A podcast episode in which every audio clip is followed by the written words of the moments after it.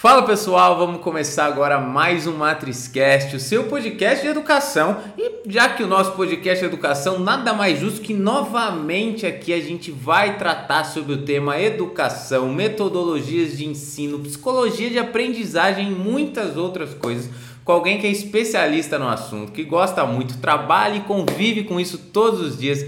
Seja muito bem-vindo, Alan. É um prazer recebê-lo aqui no MatrizCast para mais esse grande episódio, Alan. Seja bem-vindo. Prazer é meu, Fábio. Obrigado pelo convite. E eh, esse convite veio é, depois da gravação, né, que você gravou com a gente no Design Instrucional Talks. Foi sensacional.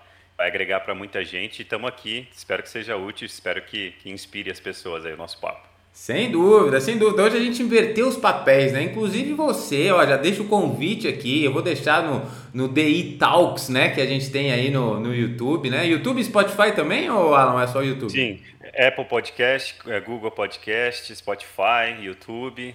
Depois eu te mando a playlist aí. Muito bacana. Então eu vou deixar aqui o link, não se esqueçam, vai estar aqui na descrição desse episódio. Inclusive vocês assistam a minha entrevista e as outras ali que o Alan tem para contar, falar um pouco sobre educação. Mas primeiro, né, Alan, para a gente entender, né, para o pessoal, antes de ir lá escutar você e a gente começar a falar sobre educação, conta um pouco quem é o Alan, né, como você se conectou com essa parte de educação, como que você sempre gostou, né, dessa área educacional, foi algo que veio durante a sua trajetória, né, como que você se conecta na sua história com educação, Alan?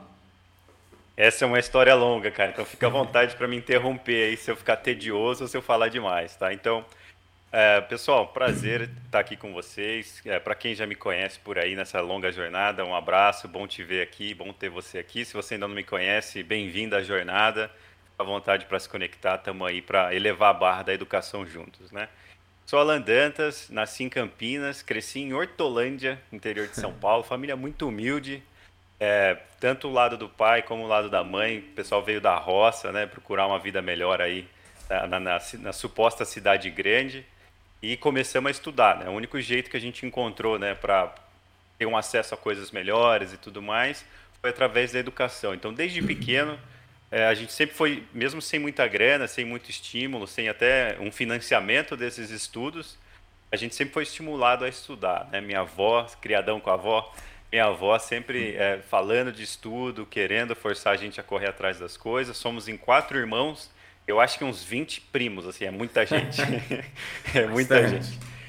E desde pequeno sempre gostei muito de estudar, né? E aí um intensificador desse meu estudo, que depois vai fazer sentido, foi com 12 anos, sofri um acidente no ano novo, cara. E Ixi. queimei minha mão no, no quarto grau. O braço todo ficou queimado, mas onde o rojão bateu, é, ficou só o osso. Então, depois de 13 cirurgias, eu fiz o meu ensino fundamental inteiro de casa. Acho que sexta, sétima, oitava série eu fiz de casa, porque eu não podia ir. E aí tem um detalhe, nesse momento eu comecei a estudar loucamente, assim, aprendi francês, aprendi russo, aprendi inglês. Com 12 anos? Por conta. É, de 12 até os 15 ali, eu que aprendi isso? tudo isso aí, doentaço no inglês. Vamos gravar, vamos e... falar em russo, eu não sabia que você falava russo também, Alan, pô. Não, brincando, não sei falar hoje russo. Já, hoje eu já, desen, já, desen, já enferrujei bastante, mas você vai ver não que o russo... Não faço nem ideia como é que fala.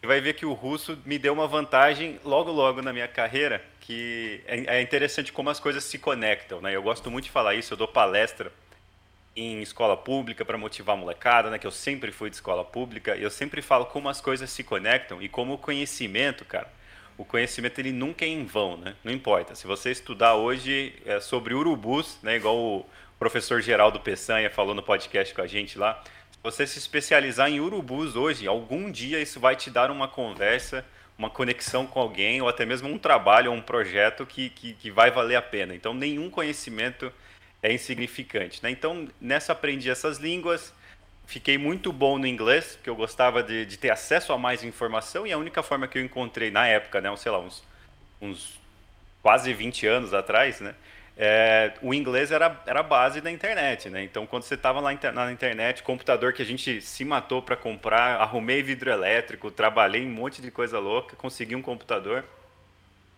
E, e, o inglês me dava base para tudo. Então, a partir do inglês, eu comecei a estudar um monte de coisa, mas um monte de coisa mesmo. E descobri um programa lá na minha escola que chamava Jovens Embaixadores. Cara, então você imagina. Não sei se o Fábio conhece. Conhece o Fábio? Hortolândia? Hortolândia era um. Cara, era um bairro na, não, quando eu era moleque. Hortolândia é aqui perto, né? Perto de Vinhedo e tudo mais, não é? É, é pertinho, é, é entre Sumaré e Campinas. Ah. Cara, hoje já está crescendo bem a cidade, tem IBM, tem um monte de empresa, mas na, quando eu era moleque era só terra e não tinha nada, até a internet para passar lá era um sufoco, não tinha, era de escada e era horrível.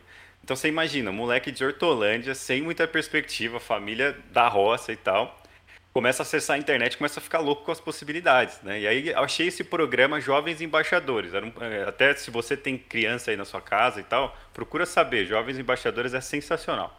Ele é um programa da Embaixada Americana é, com o Departamento de Estado americano e é só em países subdesenvolvidos. Então o que acontece? A Embaixada Americana abre essa inscrição. Aí você tem alguns requisitos. Você tem que provar que fala inglês. Isso aí eu estava mandando bem, né? tinha que provar que fazia voluntariado. Aí, como eu não tinha computador, e a escola, a escola tinha uns computadores lá, eu acabava arrumando os computadores da escola, ensinando os professores e a molecada a usar o computador e contou como voluntariado. E tinha que provar que era pobre. Essa parte era mais fácil, né? E aí passei, cara, eliminatória, uns 10, umas 10 mil pessoas, fui fazendo eliminatória, passei, fui para os Estados Unidos de graça, né? Com oh. 17, 18 anos ali, fui para os Estados Unidos de graça, conheci Hillary Clinton conheci presidente de empresa, fui na Microsoft, né? conheci a, a, a, cidade do futuro, a casa do futuro da Microsoft, isso em 2011. Bacana. Pirei, cara, pirei. Pirei, pirei, pirei, falei, cara, é isso que eu quero pra minha vida, eu não sabia nem o que eu queria. Na época, eu até brinco nas escolas onde eu vou, eu falava, na época eu queria uma moto Twister, uma namorada bacana e uma casinha show de bola. Era o que eu queria em 2010, 2011, né?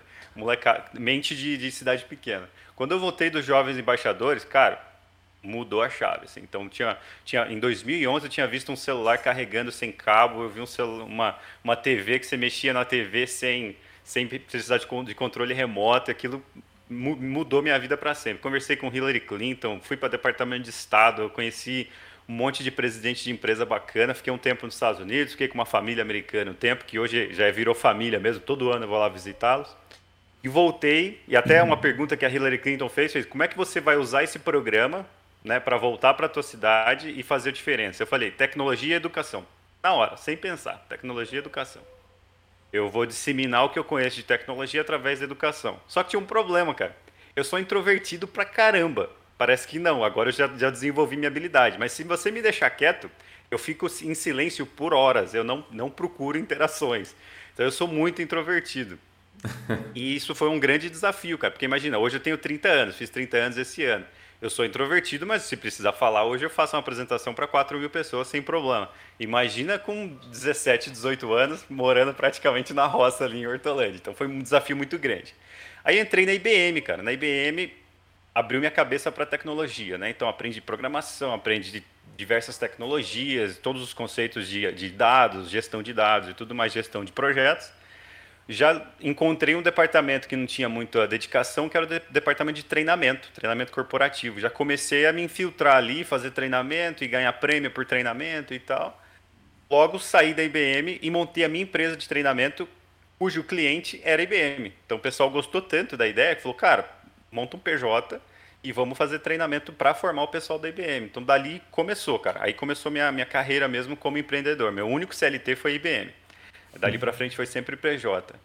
E aí trabalhei com IBM, prefeitura, governo, né? abri minha própria escola de inglês, abri minha própria escola de tecnologia também, igual o Matriz Cast aí, que foi uma experiência sensacional. Chegamos a centenas de alunos né, na escola de inglês de tecnologia, tinha muito é, é, projeto em company, mandava professor para lá e tal. Só que aí vem a, a parte essencial aqui da minha jornada, que começa nesse momento e vem até agora.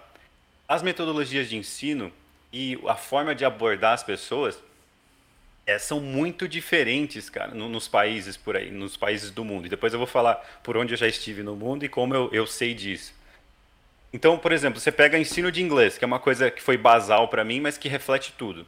Os livros que eles usam, cara, para ensinar brasileiro, é, ensinar inglês para brasileiro aqui, são os livros que eram usados sei lá, na Alemanha, em, em, Portugal, em países bem desenvolvidos, onde a inteligência emocional é bem alta, onde o, a, o intelecto básico é elevado, o ensino básico é muito superior. E aí traz esse livro para cá e fala, galera, se vira, vocês têm que aprender. Tá? Então o brasileiro, na média, não sabe nem a gramática do próprio português, que é uma língua muito complexa.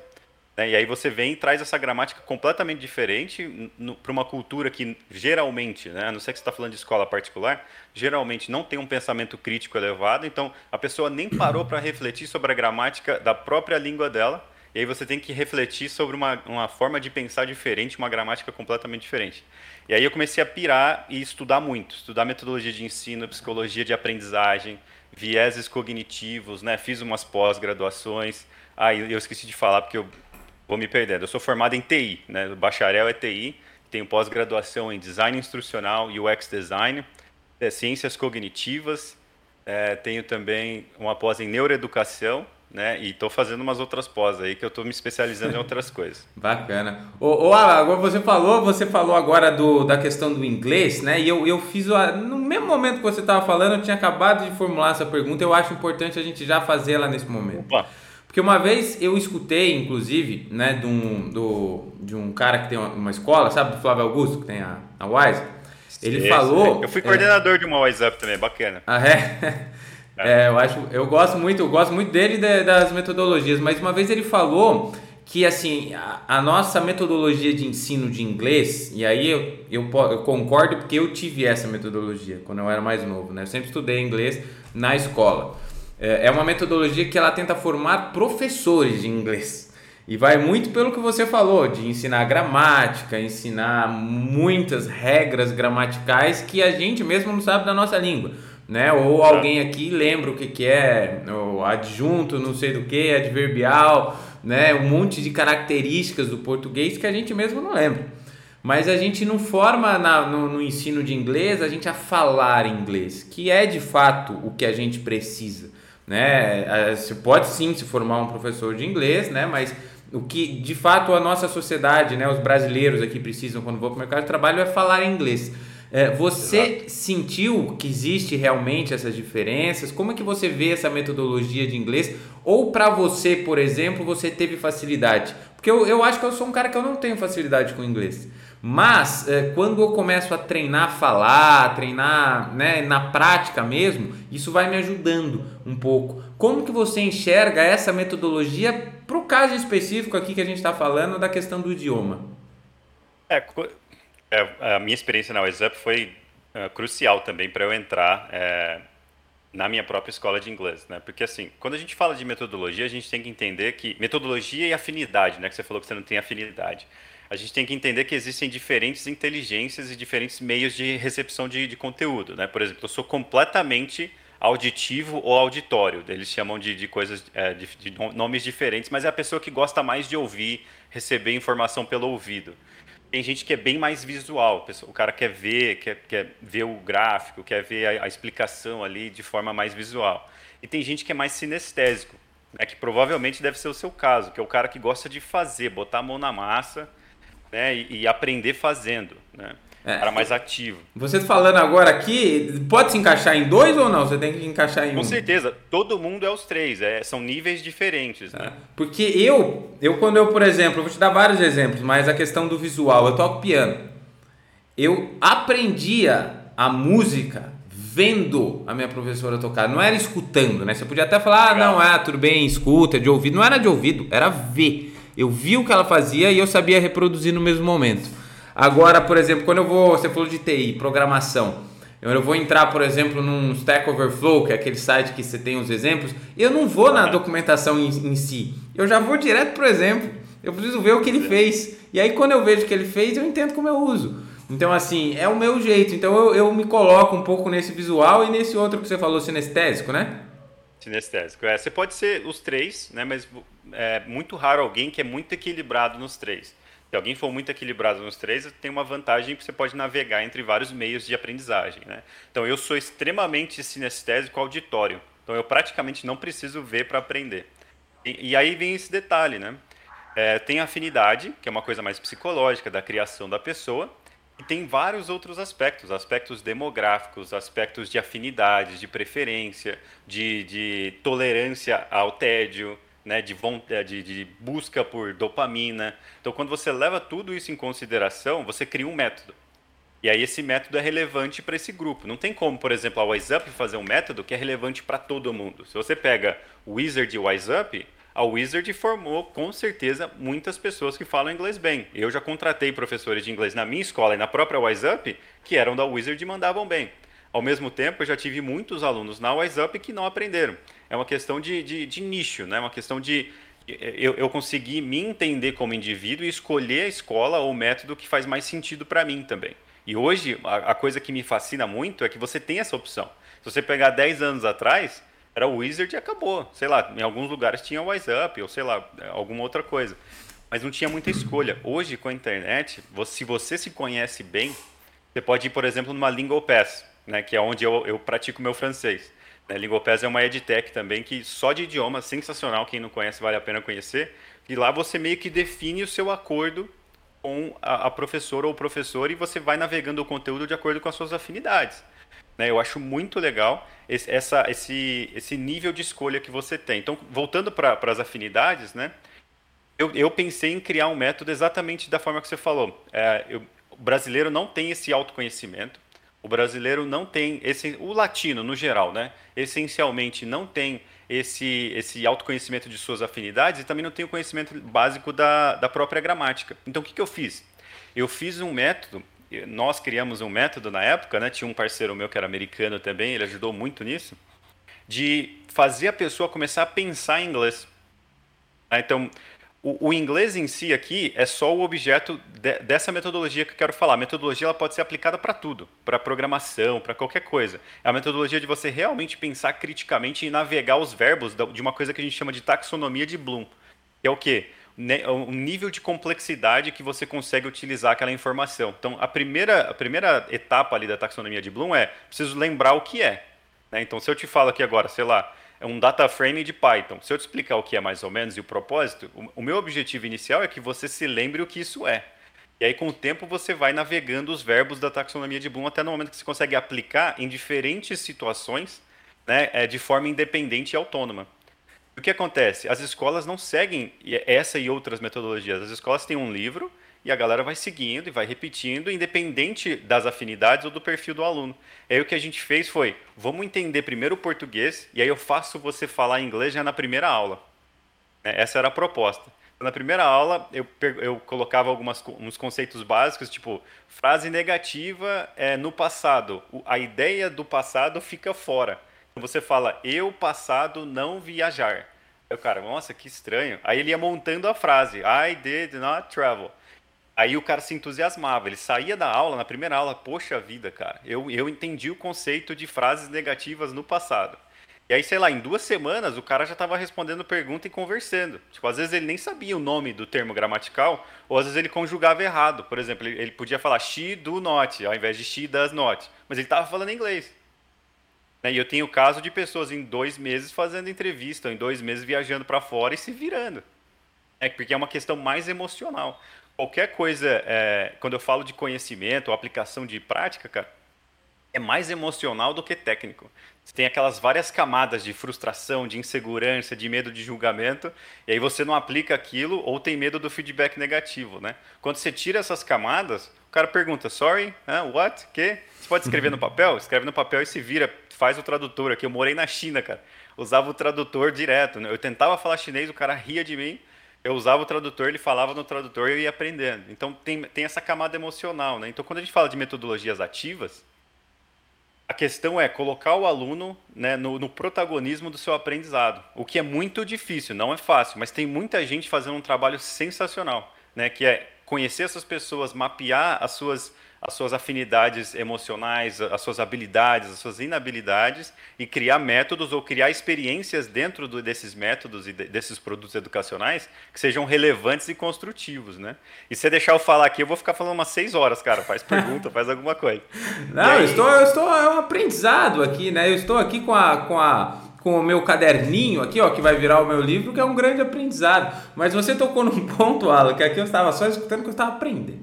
Mas aqui você tocou num ponto que eu nunca pensei desta forma, mas eu já tive um convidado aqui que me fez refletir sobre isso. Ele falou que muitas é, dessas novas é, metodologias, dessas edutechs que vem cada vez mais surgindo e de todas essas partes relacionadas ao novo ensino, elas querem pensam muito em escala e depois da escala pensam na customização. E ele fala que a customização tem que vir exatamente antes da escala. Que a gente, antes de pensar na, na parte da escala, o nosso ensino em si, como primeiro passo para uma mudança, precisa passar por customização. Ou seja, é, a gente, como você acabou de dizer aqui, eu e você já temos aptidões diferentes, né, de, de, metodologias de ensino, né? Eu não sou um cara auditivo, você pelo jeito não é nada visual, né? E talvez nós dois sejamos um pouco sinestésicos, mas a gente é diferente.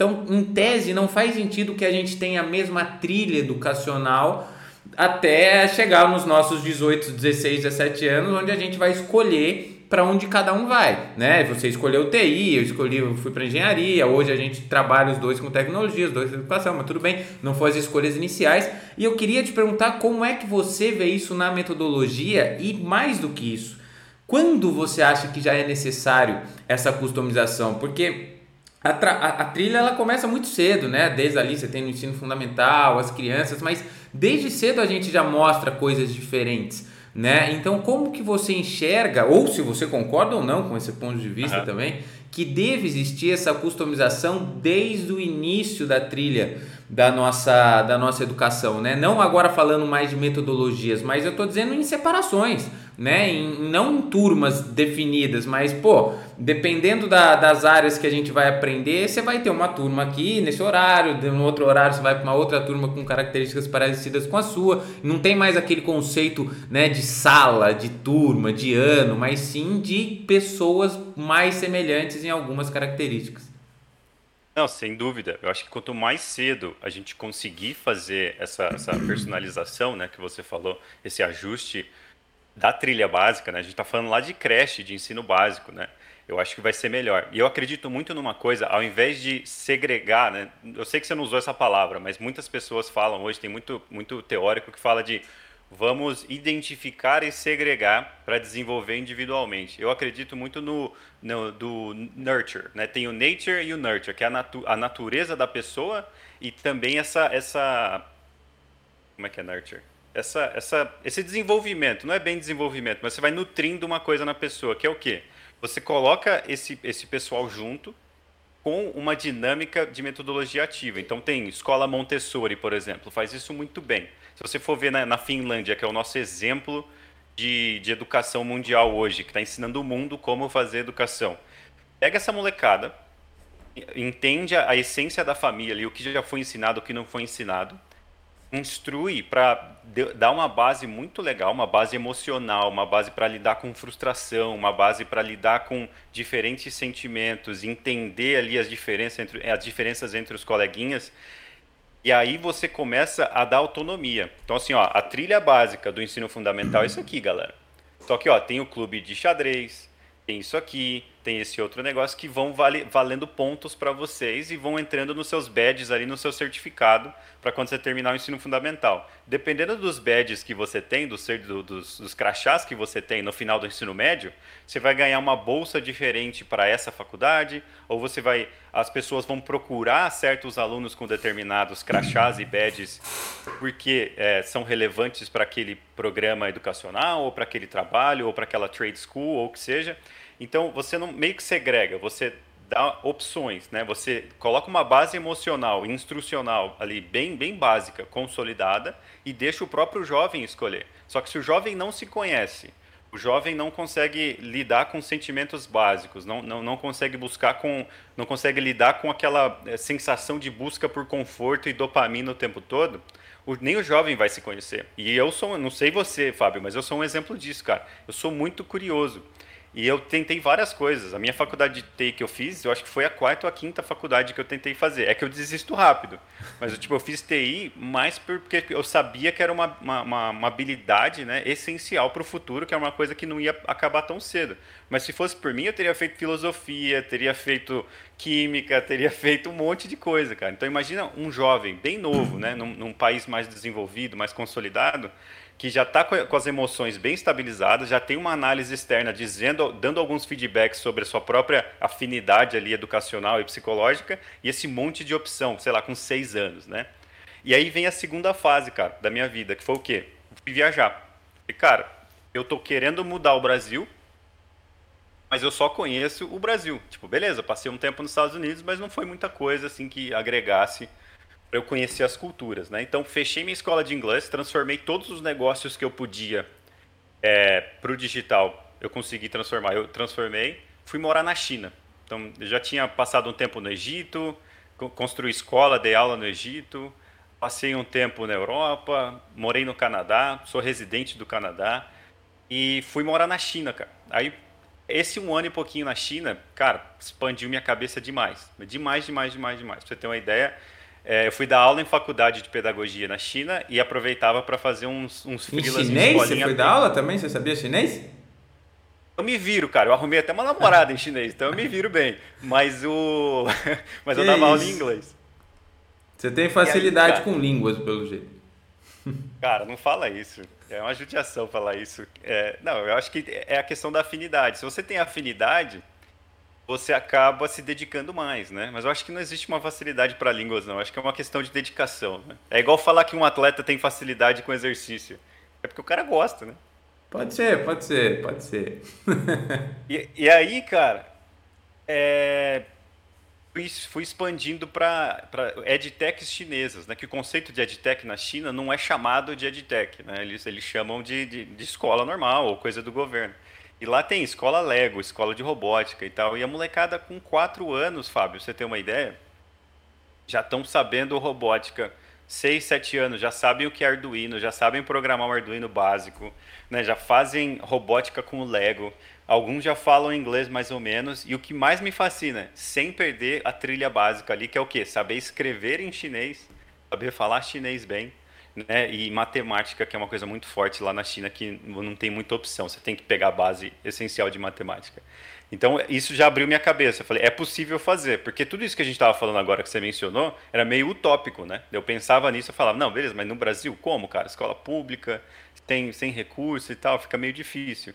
E isso aconteceu lá na China. E a China já foi muito mais pobre que a gente, né? Então, dá para fazer. Né? E eu, eu vejo uma relação essencial entre educação e o desenvolvimento atual da China, cara. Não, não tem como escapar disso. Você pode falar o que for, pode falar que foi a fábrica, pode falar que foi grana, foi o, o mundo mandando a terceirização das fábricas para lá, mas eles usaram todas essas vantagens né, e até as desvantagens dessa situação global e focaram na educação. Hoje, tipo, quem não, não, quem não tem educação lá na China é porque não quer mesmo. A China vai atrás, o governo vai atrás e faz você é, estudar até, eles, até onde eles conseguem. Se não conseguem, eles te arrumam um emprego básico no, no governo lá. Então é sensacional isso. Ah. Voltei doido para fazer isso no Brasil também, cara. Você ia perguntar alguma coisa, desculpa. Não, é que você falou um ponto que eu sempre. Toda vez que. Assim, o, o, qualquer país, né? Mas se a gente fala Brasil, ele tem tantos problemas que às vezes se você parar para para colocar assim na mesa e falar qual que é a solução, 99 das pessoas falar, cara, não faço nem a menor ideia, porque é muito problema.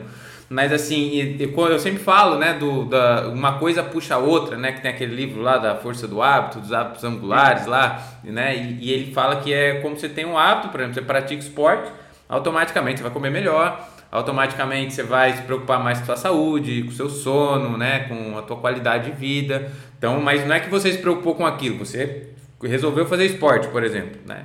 E assim, a educação, ela é uma coisa angular também. Porque se você cria né, e você foca em educação, você vai automaticamente, por exemplo, saúde. Você melhora, cara, os seus índices de saúde de um país. Ah, por quê? Mas o que uma coisa tem a ver com a outra? Quando você dá educação para uma pessoa e a pessoa entende, por exemplo, a importância de uma, de uma educação alimentar, a importância de se alimentar bem, a importância de cuidar da sua saúde, ela automaticamente ela vai se alimentar melhor, ela vai tomar decisões alimentares melhor, ela vai ter menos menos propensão a ter doenças. E eu não estou falando isso da minha cabeça, eu estou falando de mim. Eu, a partir do momento que eu entendi da importância de se alimentar, que eu me eduquei, quando a gente fala educação é, é uma coisa global, tá? Falando educação alimentar também, né? Não só o que você tem na escola, uma, uma pessoa com mais educação. Então você, você reduz, você melhora a saúde, por exemplo. Aí você vai falar assim, por exemplo, a segurança. Quando você dá educação, o que, que tem uma coisa a ver com a outra? Cara, tudo. Né? Se você educa uma pessoa, a probabilidade dela não se marginalizar durante a sua vida, é, é, ela vai ser com certeza muito menor do que uma pessoa que não teve acesso à educação. Então, assim, a educação ela melhora vários aspectos, né? Você falou a questão, né, emprego, não precisa nem falar, né? A questão do emprego, realmente, ela é difícil, mas muito mais porque a gente não capacita as pessoas, a gente não dá a oportunidade das pessoas aprenderem e se capacitarem. Senão você nunca leria uma, uma matéria que tem lá, que a gente até já discutiu lá do Fórum Econômico Mundial, falando que você vai ter 500 mil é, vagas de profissionais de tecnologia até 2025 que não serão supridas pelo mercado. Então, assim, tudo bem, a falta de emprego também vem da falta de educação. Então, vários problemas de um país vêm da falta de educação. Então, se eu fosse hoje presidente, alguma coisa, a primeira coisa que eu faria era educação. Porque ela pode não ser a curto prazo, isso é um problema que a maioria das pessoas tem. Elas precisam ver as coisas a curto prazo, elas precisam de...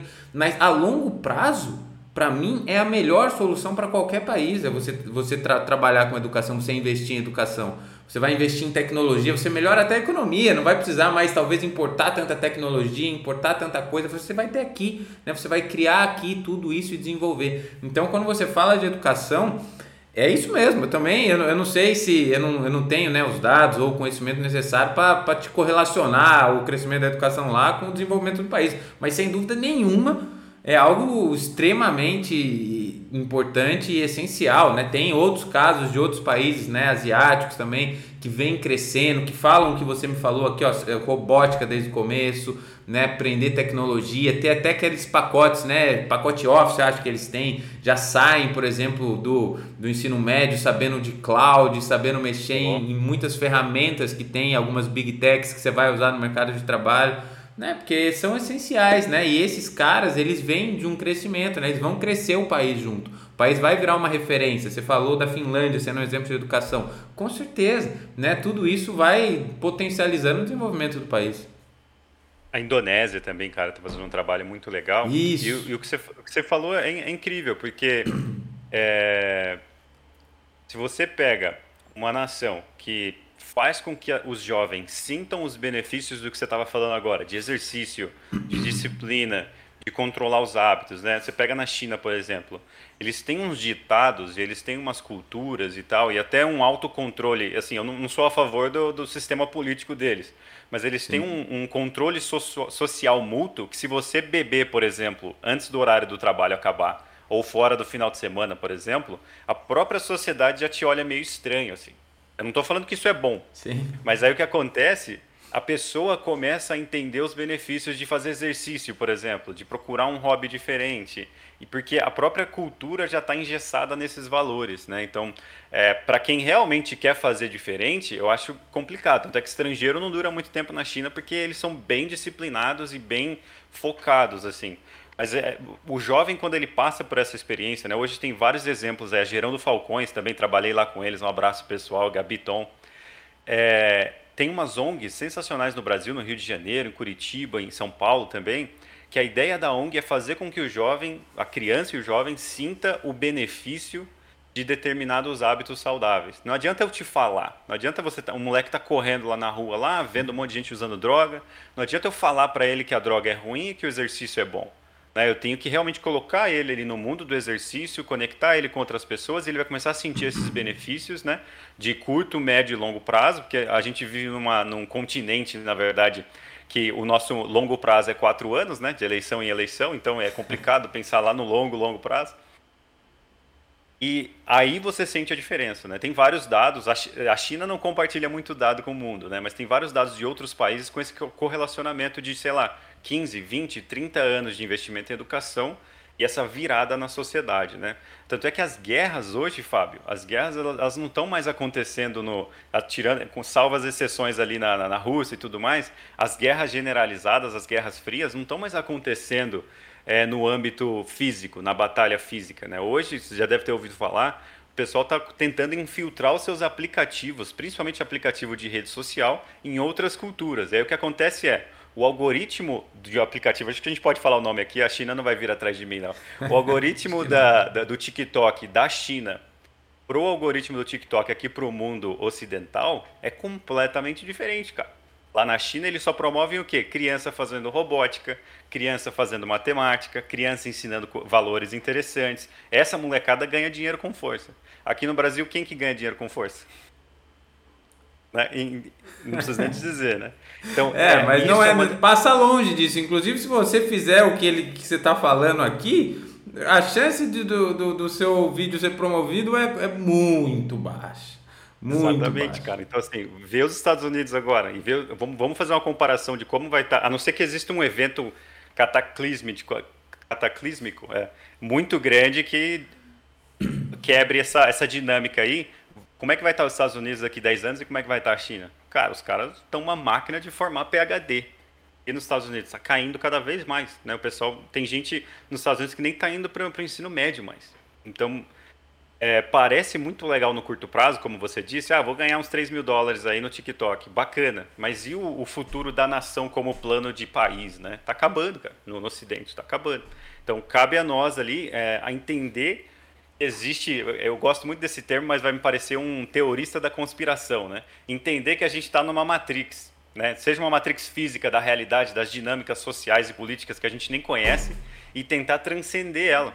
Né? As, as pessoas mais bem-sucedidas que eu conheço hoje, cara, elas transcendem essas coisas de medo de política, medo de instabilidade social, esse tipo de coisa, e vai lá e continua fazendo seus investimentos na bolsa continuam a, estudar, continuam a pensar ali como se tornar antifrágeis no mercado, né? Então, por exemplo, eu tenho amigos que têm visto para trabalhar na China, têm visto para trabalhar no Canadá, né? E têm visto para trabalhar na Europa. Deu ruim? Tem, por exemplo, se vamos supor que os, os, países, os continentes se fechem, se tornem mais nacionalistas ali e parem de dar visto e começa a ficar um negócio meio complexo.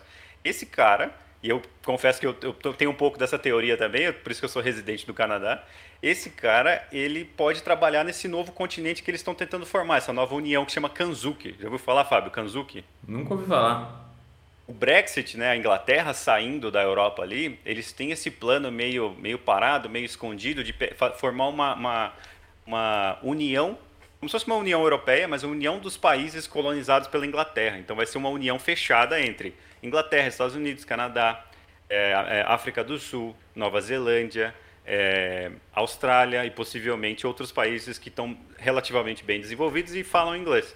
O que pode acontecer? Vamos supor que a China domina o mundo e, e, esses países se fecham ali. Se você não tem um visto, se você não tem uma dinâmica, ou não fala a língua, ou não entende de tecnologia, a gente vai estar aqui na, na América Latina, né? no tal do Sur, na, na, na, união aqui da América Latina. Você não vai ter essas possibilidades de se infiltrar nesses outros nesses outros, é, é, nessas outras economias. Então, por isso que é muito legal você transcender tudo isso e vou aprender tecnologia, vou aprender novas línguas, vou correr atrás de habilidades transcendentais, né? habilidades que transcendem é, política, transcendem é, instabilidade social e tudo mais. Isso eu acho sensacional e básico. É o que você falou, vai ter muita vaga no mundo todo. Eu tenho amigo hoje que mora no Brasil, mora aqui em Campinas, num lugar de aluguel baixo e ganha em dólar, ganha muito bem em dólar. Dá para fazer uma vida muito legal. Só que Sim. se a sua emoção não estiver boa, se você ficar pensando nessas instabilidades sociais e ficar focando no medo, nem ganhando muito em dólar, você vai ter uma vida bacana, porque você vai ficar investindo na coisa errada, investindo sua energia na coisa errada, né? E para complementar o que você falou, Fábio, essas 500 mil vagas de TI que não estão sendo preenchidas e a, a tendência é aumentar cada vez mais, elas não estão sendo elas não estão elas não estão deixando de ser preenchidas por falta de habilidade técnica, por falta de, de, cursos ou YouTube ou tutorial. Você mesmo faz muita coisa na internet, né? Esse não é o motivo. O que está acontecendo é não há um autoconhecimento dos jovens e não há um, uma, uma, um estímulo para esse investimento de tempo. Hoje eu falo com jovens, eu faço trilhas de, de aprendizagem de TI, trilhas de aprendizagem de várias outras coisas. E os jovens, eles já sabem um pouco disso. Às vezes eles nem sabem o quanto eles sabem. Só que a ideia é, não, eu vou tentar é, ficar famoso no TikTok, eu vou tentar virar jogador de futebol, vou tentar uns negócios, uns atalhos, assim. O que não tem problema nenhum, é sensacional. Se der certo, show de bola. Só que no, e no lado a lado, ali, em paralelo, o que, que você está investindo? Né? Quais são suas habilidades transcendentais caso dê tudo errado? Né? Então, isso eu acho muito importante e volta para o que eu estava falando da minha experiência, cara. É uma educação emocional, é uma educação mais subjetiva que exige um método. E aí eu pensei, poxa, Eu gosto de tecnologia, gosto dessa subjetividade das relações, gosto de, de criar uma experiência digital subjetiva. Como é que, que, eu, que, que eu preciso estudar? Design instrucional, cara. Design instrucional é, é tudo isso que eu estou falando, falando até meio perdido aqui, porque eu fico animado, começo a soltar um monte de pensamento, a hiperatividade não ajuda aqui, me perdoem quem está ouvindo isso. Tá ótimo. Mas o design, o design instrucional, ele faz isso, cara. Ele pega seu conhecimento sobre o seu público-alvo, ele pega as limitações do seu público-alvo, pega suas necessidades de negócio. Então, se você está criando um curso para o Nubank, por exemplo, qual que é a necessidade do negócio? É formar mais pessoas experientes em Python. Que tipo de pessoas? Pessoas que entendiam nada, um pouquinho ou bastante de Python. Ah, entendia nada, beleza, já entendi mais ou menos o conceito. Quem são essas pessoas? São jovens da periferia. Ah, então eu posso fazer referências intelectuais, é, culturais elevadas? Não, não dá, porque o jovem não conhece. Qual que é o tom de voz? Qual que é o meio de entrega de mensagem? Então, tudo isso é o design instrucional encapsulado. Então, você entende o público-alvo, entende o problema a ser resolvido e começa a criar essas experiências subjetivas. Me especializei, ainda morando na China, me especializei em design instrucional. Gosto muito, é o que eu faço até hoje. Né? E aí veio a primeira experiência com EdTech, cara. A EBAC, a Escola Britânica de Artes Criativas e Tecnologias, né, me convidou, estava de boa vendendo, vendendo minha arte na praia, estava literalmente na pandemia morando na praia, Aí chama né, é, o pessoal da EBAC para entender esse projeto e tocar como responsável pelo, como product owner ali, né, responsável pelos cursos de TI e programação. Então, o que, que acontece? Eles precisavam de alguém, e isso é uma coisa que está acontecendo cada vez mais, que entendia de programação e, e, ciência de dados, mas também entendia os conceitos que eu estou falando agora de educação, de subjetividade de conteúdo, de definição de e-mail, né, de, de, de entender a persona ali e criar meios para que essa persona chegue até o seu objetivo educacional. E aí aceitei o desafio, foi sensacional. A EBAC cresceu assim incrivelmente. A gente foi de, de sei lá, de seis funcionários para 500 funcionários, de dois Bacana. cursos para 140 cursos, está no México agora, Colômbia, Chile, todo lugar. E eu sou também né, o professor de design instrucional, que eu estou promovendo com tanto amor aqui, da EBAC, né, uma parceria minha com a EBAC, né, da minha empresa com a EBAC, a gente está nesse projeto.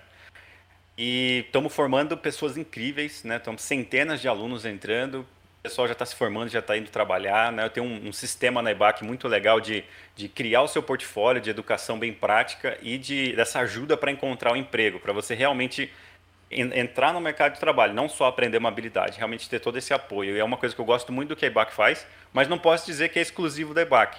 A ideia de EdTech me fascina, Fábio, porque você tira aquela, aquela que eu posso dizer? Você tira aquela dependência de uma instituição muito grande, que é o que as fintechs estão fazendo com os bancos também, né?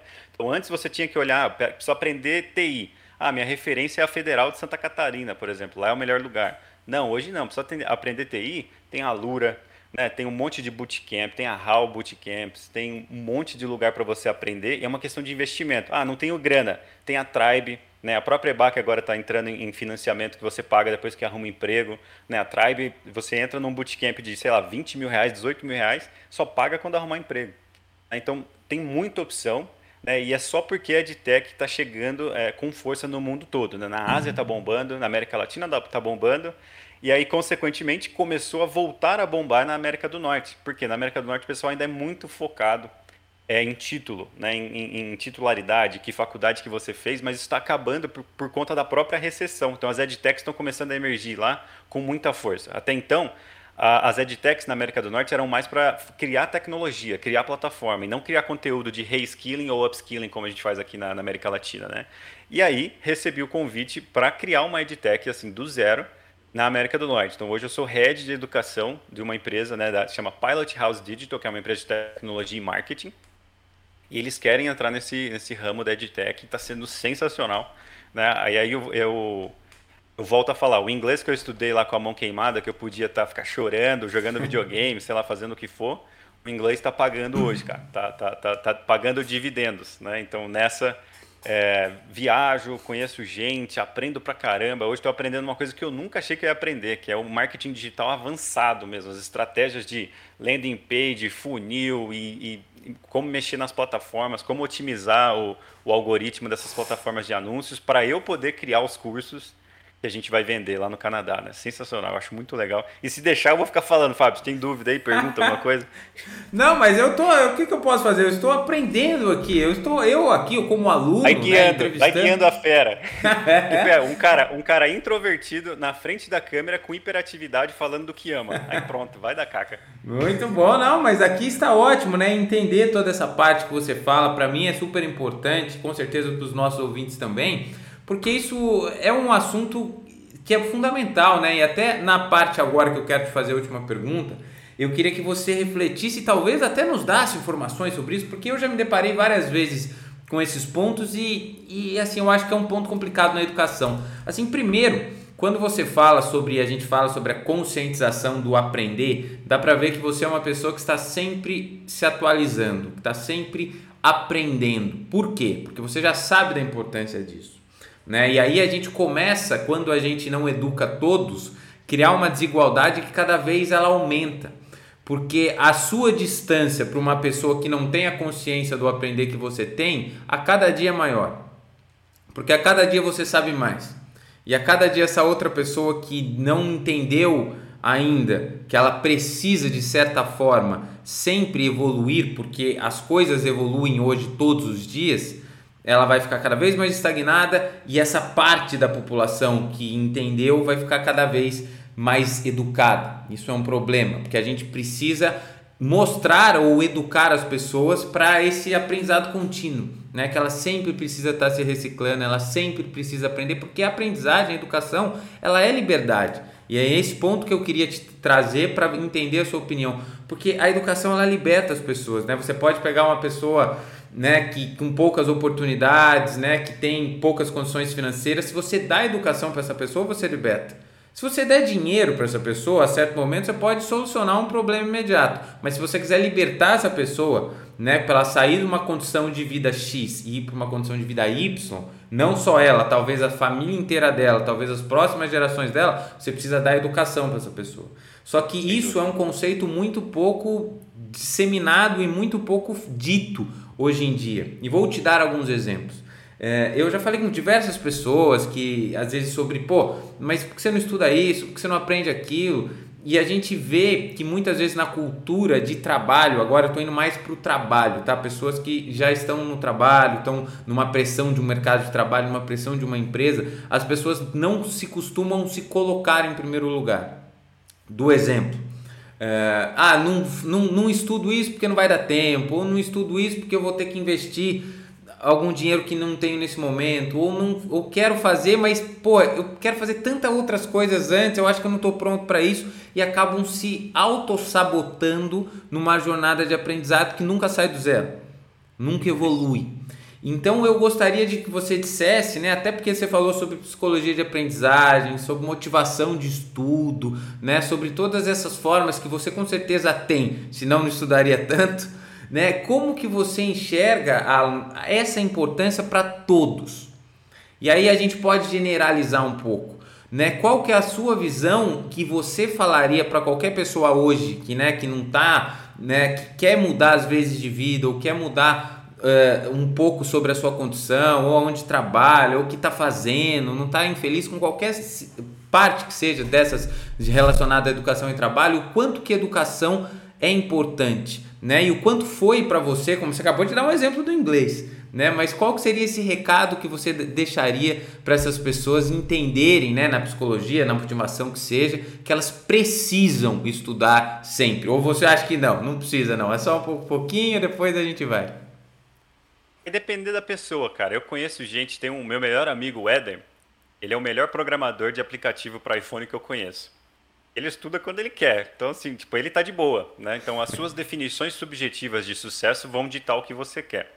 É, o que eu gostaria de dizer, principalmente para jovens e pessoas que estão em vulnerabilidade social ou não estão com aquela grana, assim, não estão bem de vida, não estão podendo investir numa bolsa de valores, não estão podendo comprar a própria casa, não estão tendo tem a, tem a pirâmide de Maslow. Se eu puder deixar uma mensagem aqui, vamos começar pela pirâmide de Maslow. Pirâmide de necessidades básicas de Maslow. Então, eu sempre faço isso nas minhas dinâmicas em escola pública. Onde você está na pirâmide de Maslow?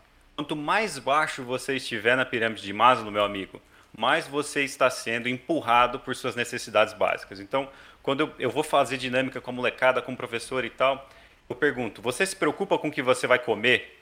Pelo menos uma vez na semana? Você se preocupa se vai ter grana para comprar algo para comer pelo menos uma vez na semana? Se sim, você está no, no, no fosso, você está na base da pirâmide. Isso é um problema. Então, no topo da pirâmide é o cara que ele já não está se preocupando mais com intimidade, com amizade, com segurança pessoal e segurança emocional. Ele não está se preocupando com comida, com água, com coisa básica, com, com casa, com, com, sei lá, como ele vai estar tá daqui seis meses. No topo da pirâmide é o cara que ele está fazendo um curso porque ele quer. Eu vou aprender, eu estou aprendendo francês porque eu quero. Então, eu não vou dizer que eu estou no topo da pirâmide, mas você pode ter vários aspectos da sua vida ali é, que você pode ir resolvendo. Então, olha na pirâmide de Maslow e diz para mim onde você está. Se você está na base, se você está se preocupando pelo menos uma vez por mês ali com a base, água, comida, paga conta e tudo mais, tenta subir. Por quê? Porque você ainda não está sendo você essencialmente. Né? E eu vou dar uma filosofada muito louca aqui. Então, você está sendo guiado por suas vontades essenciais. Tipo, eu estou preocupado com comida. Então, ao invés de você sentar estudar um pouquinho para tentar melhorar o seu valor de mercado, você está preocupado com comida. Isso está te gerando ansiedade, está te gerando uma busca por dopamina maior. Ou seja, eu estou tão ansioso porque eu não sei se eu vou pagar o boleto, que quando eu puder eu vou tomar uma breja. Quando eu puder eu vou dar um rolê e vou pirar. Né? Então, é um ciclo. Você está dentro de um ciclo. Então, se você estiver escolhendo, igual meu amigo Éder, se você estiver escolhendo tomar uma breja e pirar de vez em quando, mas você está no topo da pirâmide, você está fazendo isso por vontade própria, eu te louvo bato palma, bacana. Agora, se você está fazendo porque o ambiente está te estimulando, aí vamos mudar, né? Vamos mudar, vamos correr atrás. Porque é, você, não, não é você que está fazendo essa escolha, estão fazendo essa escolha por você. Né? Então, a minha dica é, pare de buscar pelas necessidades básicas primeiro, né? Então, se você ganha, sei lá, mil reais e suas, suas contas no mês são 900, tenta aumentar seu valor de mercado primeiro isso não precisa ser necessariamente um estudo formal. Quando a gente fala, ai, não pare de estudar, a educação é importante, na cabeça da galera já vem um viés cognitivo, que é o efeito ralo, já vem essa, essa confirmação, viés de confirmação e essas coisas da cultura nossa, de que educação, a palavra educação e a palavra estudar é, são extremamente tediosas, são chatas, cara. Então, independente de como você vai fazer, se vai ser um podcast, você vai ouvir um áudio, você vai pegar um Dropbox com, com uns vídeos, você vai ler na internet, você vai entrar no Hacker Rank e vai fazer os desafios de Python, aumente seu valor de mercado. Né? Aumentou seu valor de mercado, começa a tentar fazer outros investimentos para expandir outras áreas da sua vida, igual o Fábio faz muito bem. Exercício, né? aumentar os níveis de dopamina de formas mais saudáveis, é, é, exercício, correr atrás de outras coisas, um hobby bacana, coisas interessantes que não necessariamente estão é, só te, te, te fazendo esquecer dos estresse, do estresse do dia a dia. É uma coisa a mais, é um núcleo a mais na sua vida. E aí você vai subindo nessa pirâmide de necessidade de Maslow. Beleza, subiu na pirâmide de necessidade de Maslow. Estou contente com o resultado? começa a expandir para outras coisas, começa a pensar na antifragilidade, no longo prazo, que é o que a gente estava falando. Qual a habilidade dentro da minha área, dentro da minha especialidade, que eu posso aprender agora, que vai me ajudar a ficar nesse mercado? No meu caso, hoje, eu estou me especializando em Machine Learning e Inteligência Artificial. Por quê? Eu sou especialista em educação, né? e eu falo inglês. E eu já trabalhei com TI com ciência de dados. Eu sei que vai ter muito curso, vai ter muita escola digital precisando de alguém que entende de educação e de inteligência artificial, hardcore mesmo, programação, para criar esses produtos educacionais no futuro. Então eu já estou antecipando lá na frente, né? um investimento que vai me dar um dividendo muito alto lá na frente. Né? Então, pense na sua realidade. Né? Se você mora perto do porto, com certeza uma habilidade relacionada à, à, gestão portuária vai te ajudar. Agora, se você não mora perto do porto, você mora perto do aeroporto, ou que seja perto de uma escola, perto de um polo industrial, se você mora em Hortolândia, tem um monte de empresa de TI, por exemplo, tenta focar nisso. Né? E não fica focando no, no mundo ideal. Muitos jovens hoje, eles ficam, ah, não, eu vou ficar feliz quando eu passar na Unicamp, vou ficar feliz quando eu passar no ITA. Né? Pode ser que um dia você vá passar lá, mas resolva essa coisa básica. Né? Você foi colocado ali em alguma etapa da, da pirâmide de Maslow pelos seus ancestrais, que era seja bom ou seja ruim. Então, como é que você muda essa situação para você fazer escolhas mais conscientes? E se a sua escolha, no final das contas, depois de ter se esforçado e elevado ali as suas necessidades básicas, for ficar de boa, fica de boa, cara. É isso aí. É isso aí. Você disse exatamente isso que eu acho importante. Você falou três coisas que eu anotei aqui. Primeiro, né, que a questão, de uma forma resumida, como eu entendi o que você falou, é que tu, conforme você vai subindo nessa pirâmide aí, você vai tendo mais liberdade sobre as suas escolhas, né? Que eu acho que no fundo é o que muitas pessoas querem, né? Ou algo que realmente traga mais é, felicidade, né? Quando você consegue, pô, tem a liberdade de, de tomar tal decisão, de, de estar perto de alguém ou não, de estar, né, onde eu quero morar ou fazer determinadas atividades, isso vai sempre te recompensando de uma forma. Agora, sim, tem várias formas de aprender. Né? E quando você fala isso, e eu acho que realmente as pessoas não entendem, as pessoas acham que estudar é só você pegar um, um livro, porque a gente, é. metod, as metodologias da vida inteira foram isso, e a gente pensa que é ficar lá estudando, escutando alguém falar. Não, isso, você pode escutar um podcast e aprender. Né? Se você está escutando esse podcast agora, você está aprendendo. Se for escutar o seu podcast, você está aprendendo. Né? Então, várias formas de aprender. A gente tem que ter a mente de uma pessoa que aprende, é só isso né? Não é de fato você tem que você tem que ser uma pessoa que sabe aprender. Isso aí pode ser durante seu trabalho e no diálogo com outras pessoas. Se você é uma pessoa fechada que só dá desculpa, alguém vai falar alguma coisa para você e você sempre sabe aquela pessoa que sempre tem a, a resposta, ah, mas foi por causa disso, foi por causa daquilo. Ou você uhum. é uma uhum. pessoa que sabe escutar e entender se de fato você tem, porque é sempre uma troca. Né? Eu sempre, eu já te falei isso, eu sempre trabalhei com pessoas muito melhores do que eu e isso me fez crescer. Mas não é só porque elas eram melhores do que eu, é porque eu sempre estava disposto a aprender.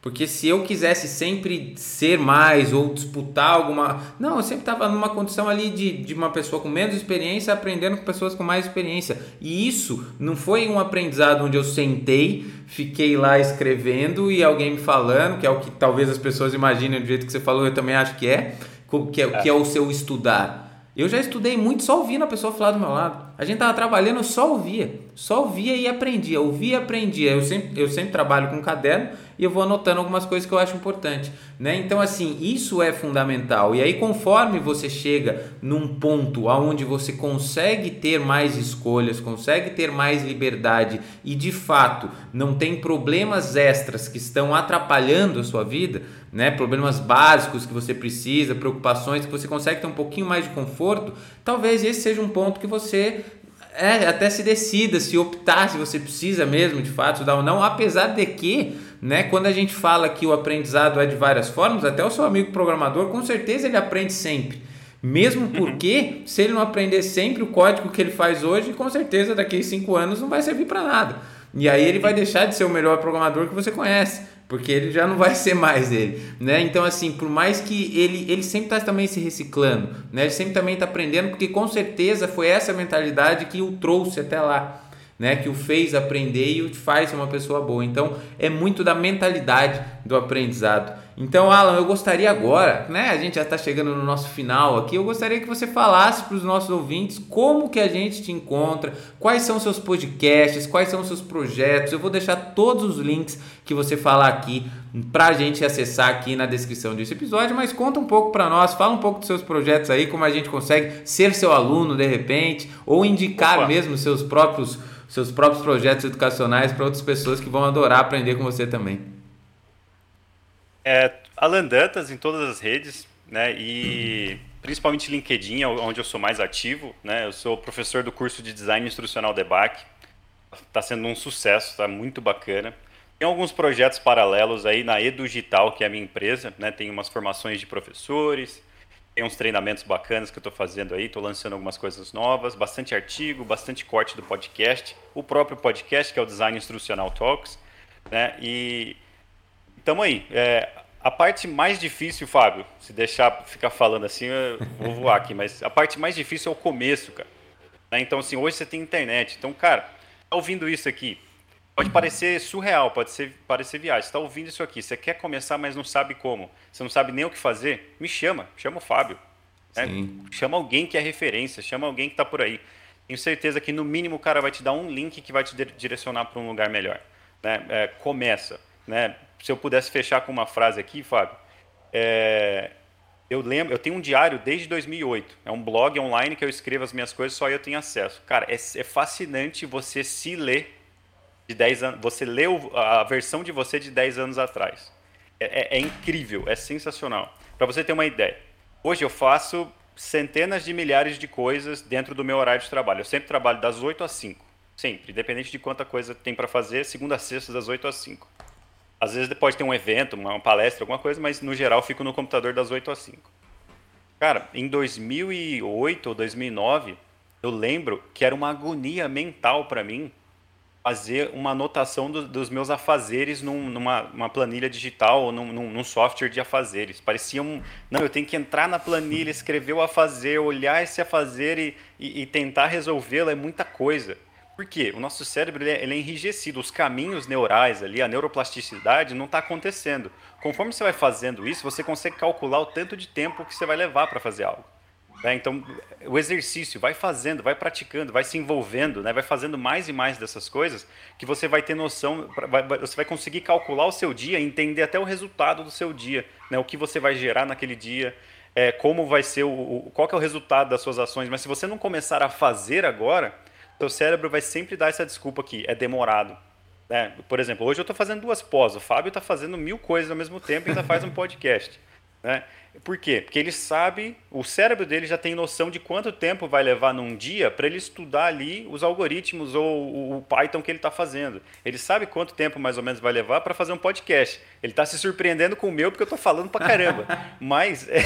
tá bom, é, tá bom, geral, tá no time, tá no time o cérebro dele já já tá com o caminho feito, sabe? Os caminhos neurais. Ele já olha para uma tarefa, ele já sabe quanto vai demorar, as possibilidades de erro e quanto isso vai gerar de valor. Se você não começar a fazer as coisas, gente, o seu cérebro não vai ter essa habilidade. É uma coisa que chama neuroplasticidade. Então tudo vai parecer mais difícil. E consequentemente, hoje, por exemplo, a minha, a minha primeira viagem que eu fui fazer, sei lá, para Bahia, para qualquer lugar aqui dentro do Brasil, parecia um trabalho muito doloroso. Ir para aeroporto, pegar, colocar meu bilhete, dar meu, meu documento para a moça.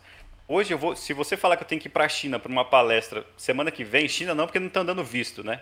Cara, vou. O processo mental para eu viajar o mundo hoje está muito fácil. Para mim ir para a China é a mesma coisa que sei lá, para Campinas em termos de, de, esforço. É uma questão de calcular o tempo, entender os resultados. Eu contrato a internet lá dentro do avião e vou trabalhando durante a viagem. Faço minha palestra na China, durmo lá talvez, ou faço uns dias já vendo os amigos e volto, entendeu? Então é fazer, gente, é fazer, é botar a mão na massa, entender sua realidade, fazer aquela pirâmide de Maslow e começar a fazer para você treinar o seu cérebro e ele conseguir calcular, né, estimar as tarefas do seu dia a dia. Sem dúvida, fazer o primeiro passo Alan, é uma das coisas mais difíceis e olha é. como é difícil. E depois as coisas começam a se tornar até prazerosas, né? Você falou assim do. A gente parece que, que, que associa estudo com algo ruim. Eu adoro estudar. É, adoro aprender para dizer a palavra mais correta, eu adoro aprender. Eu, quando eu começo um dia a aprender alguma coisa, adoro aprender. Depois de aprender, adoro aplicar o que eu aprendi. Depois de aplicar o que eu aprendi, adoro que o que eu apliquei, que eu aprendi, ajude alguém. Então, assim, é um ciclo que depois você vai começando, né? E, e dar o primeiro passo é sempre mais difícil para tudo. mas é, mas é muito bom, Alan. Pode falar, pode falar. Sem dúvida, é isso mesmo, cara. Não, se deixar aqui, vamos embora. não, não, mas vamos fazer, fazer vários. A gente pode fazer outros episódios, sem dúvida. A gente ainda vai ter muito ainda o que falar. Mas olha, Alan, foi uma aula das melhores que eu já tive aqui sobre educação, sobre aprendizado.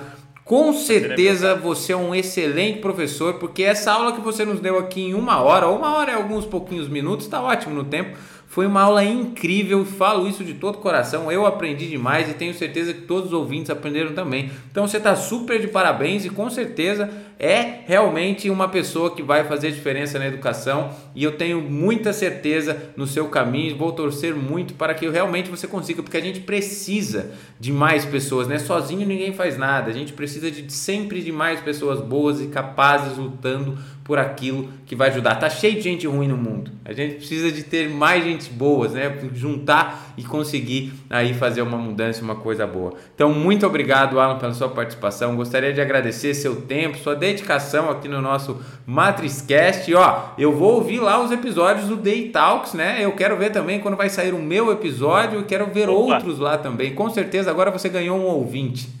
e mais outros ainda que são os ouvintes aqui também. Obrigado, Alan. Prazer é meu, Fábio. Obrigado, cara. Muito obrigado, obrigado a todos que ficaram aqui. Não se esqueça que semana que vem tem mais. Fica ligado no MatrizCast, o seu podcast de educação.